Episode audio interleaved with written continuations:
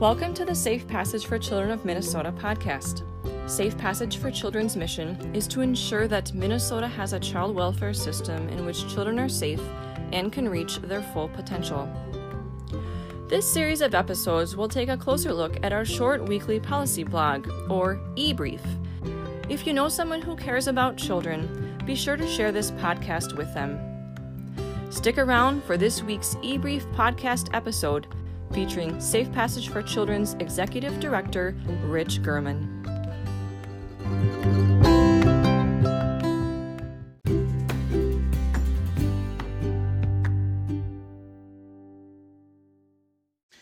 Are child welfare professionals finally pushing back against criticisms? Last month, a senior fellow from the Child Welfare League of America named Paul DiLorenzo wrote a response to Farah Mina's article in the imprint about interviewing children in front of their alleged abusers. For the first time that we know of, a child welfare opinion piece has challenged the decades old progressive oversimplification that child protection workers are typically racist and that child removals from their families are often unnecessary. So, why respond after all this time? Well, it's likely in part because child protection workers and professionals are trained to not take personal abuse personally. But the author also hints that some child welfare leaders are starting to lose patience with the attacks on them that lack grace or nuance or even an empirical foundation. And they are also voicing a growing recognition that in our desire to treat parents equitably, we have too often forgotten our duty to protect children.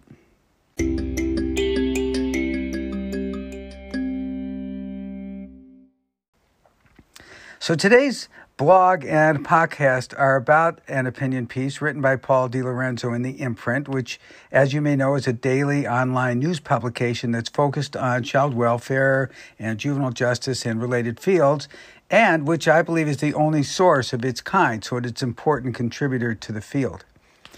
DiLorenzo's essay is in response to an article by Farah Mina, who is the imprint's reporter in Minnesota. And Farah's article covers the recent passage of Maya's Law, which we have covered in other blogs and podcasts. But Maya's Laws instituted at least some minimal requirements for interviewing children separately from their alleged abusers in child protection cases.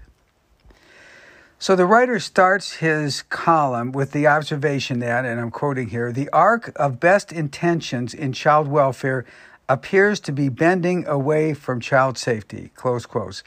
So, to be honest, I was tempted to respond to this with a sarcastic no kidding because this trend to leave children with or return them to parents despite grave risks started nearly 30 years ago when Casey Family Programs began to aggressively fund and promote its alternative response practices.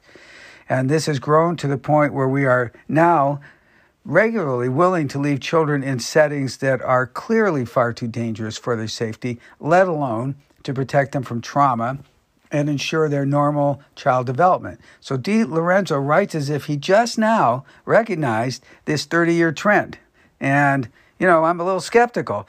This doesn't seem likely, given that he's an opinion writer in the child welfare field. What seems more likely is that he and other mainstream child welfare professionals are just now deciding it's time to push back against what I think is personally an over the top too personalized and hurtful trope that somehow child protection workers and professionals in the field are generally racist. They don't understand the cultures, cultures other than their own, and they're just removing children from black and indigenous families that are really safe and nurturing environments.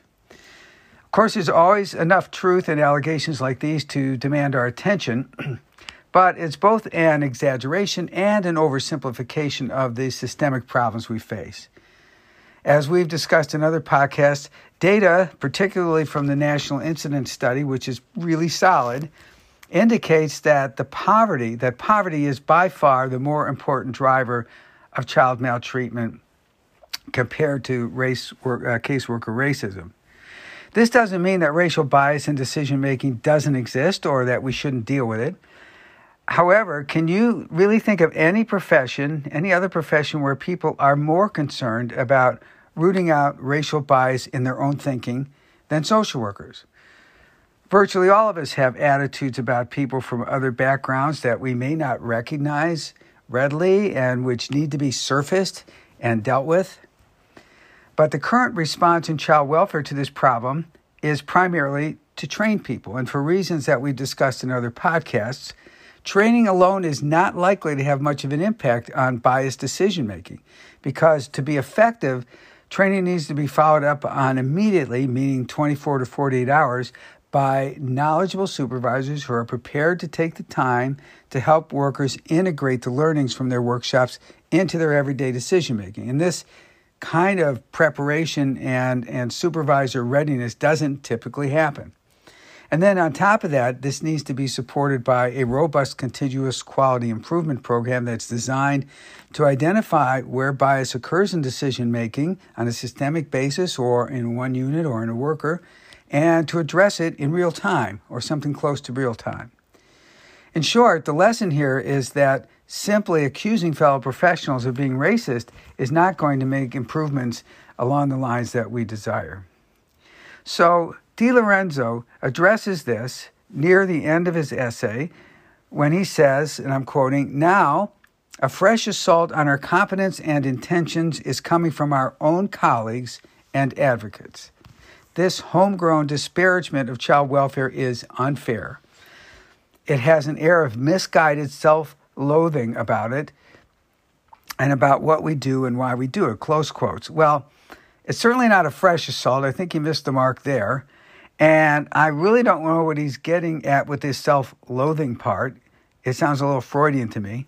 But what I think is going on here is that people at the Child Welfare League of America and hopefully other institutions are hurt by and just, you know, maybe just fed up with the rhetoric coming out of progressive organization and activist groups that they have been close to probably since child welfare became a profession, you know, a century or two ago.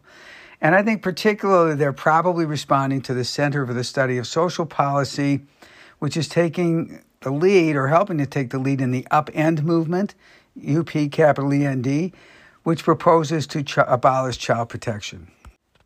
DiLorenzo makes a number of other interesting observations in his article, but understanding them is not straightforward given his writing style.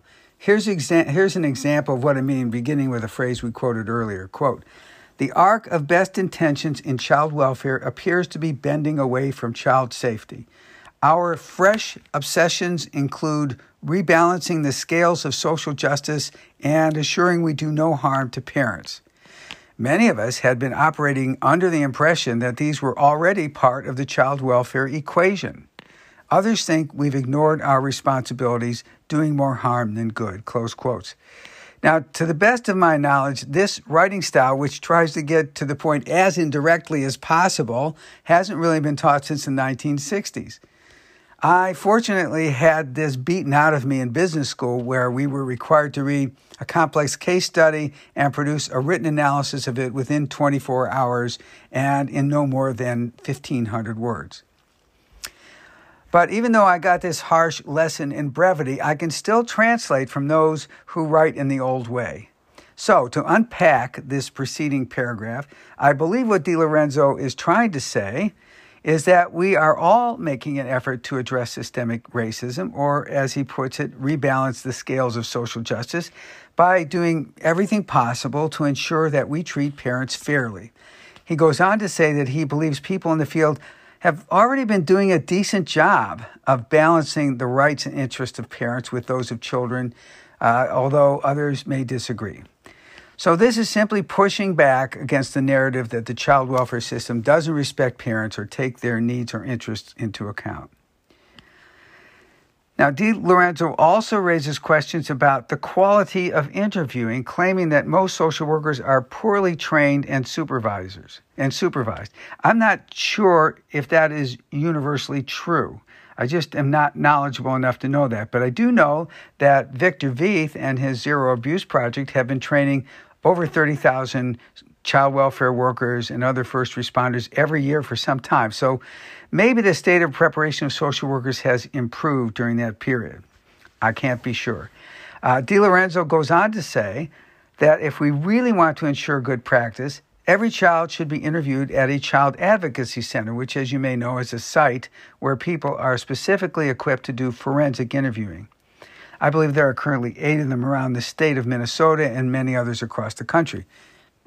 Or he suggests that if a community a child advocacy center isn't available, children at least be interviewed by someone who's trained in forensic interviewer interviewing. He he must be aware, but he doesn't specifically acknowledge that this is really far from the position taken by most child welfare managers today who subscribe to the alternative response philosophy.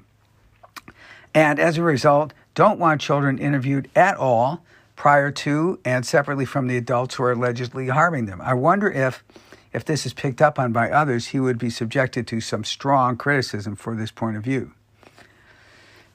DiLorenzo covers a number of other interesting topics in his article, but if you read it in sum, they revolve around three points. First, the current attacks against child welfare professionals are unfair. Secondly, the situations that child protection workers deal with are much more complicated than progressives and political activists are acknowledging. And finally, in our effort to be fair to parents, we've lost track of our duty to protect children. Now, as readers of our blog and listeners to this podcast are aware, these are points we have been making for a number of years. But while it takes a little effort to unpack DiLorenzo's complicated prose, the more important thing to note about his essay is that someone in a position to write opinion articles for national trade newspaper and who is affiliated with a respected institution like the Child Welfare League of America is finally making these points as well and standing up to the dominant narrative. You know, it's nice to have allies in important positions. And so we hope this is not a one off article, but that the imprint and the Child Welfare League of America and similar institutions and DiLorenzo will continue to promote these points of view.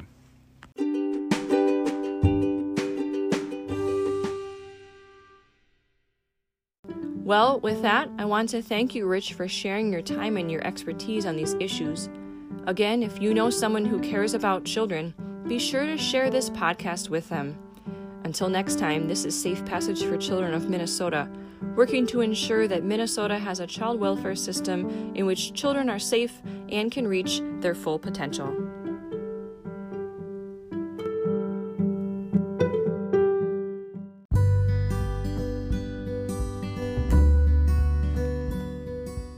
If you would like to learn more about Safe Passage for Children of Minnesota, please visit us on our website at safepassageforchildren.com ebrief.org. There, you can sign up for our email list, read all of our eBrief blog posts, register for our free bi monthly webinars, watch our featured videos, and more. You can also follow Safe Passage for Children of Minnesota on Facebook, Instagram, YouTube, Twitter, and LinkedIn.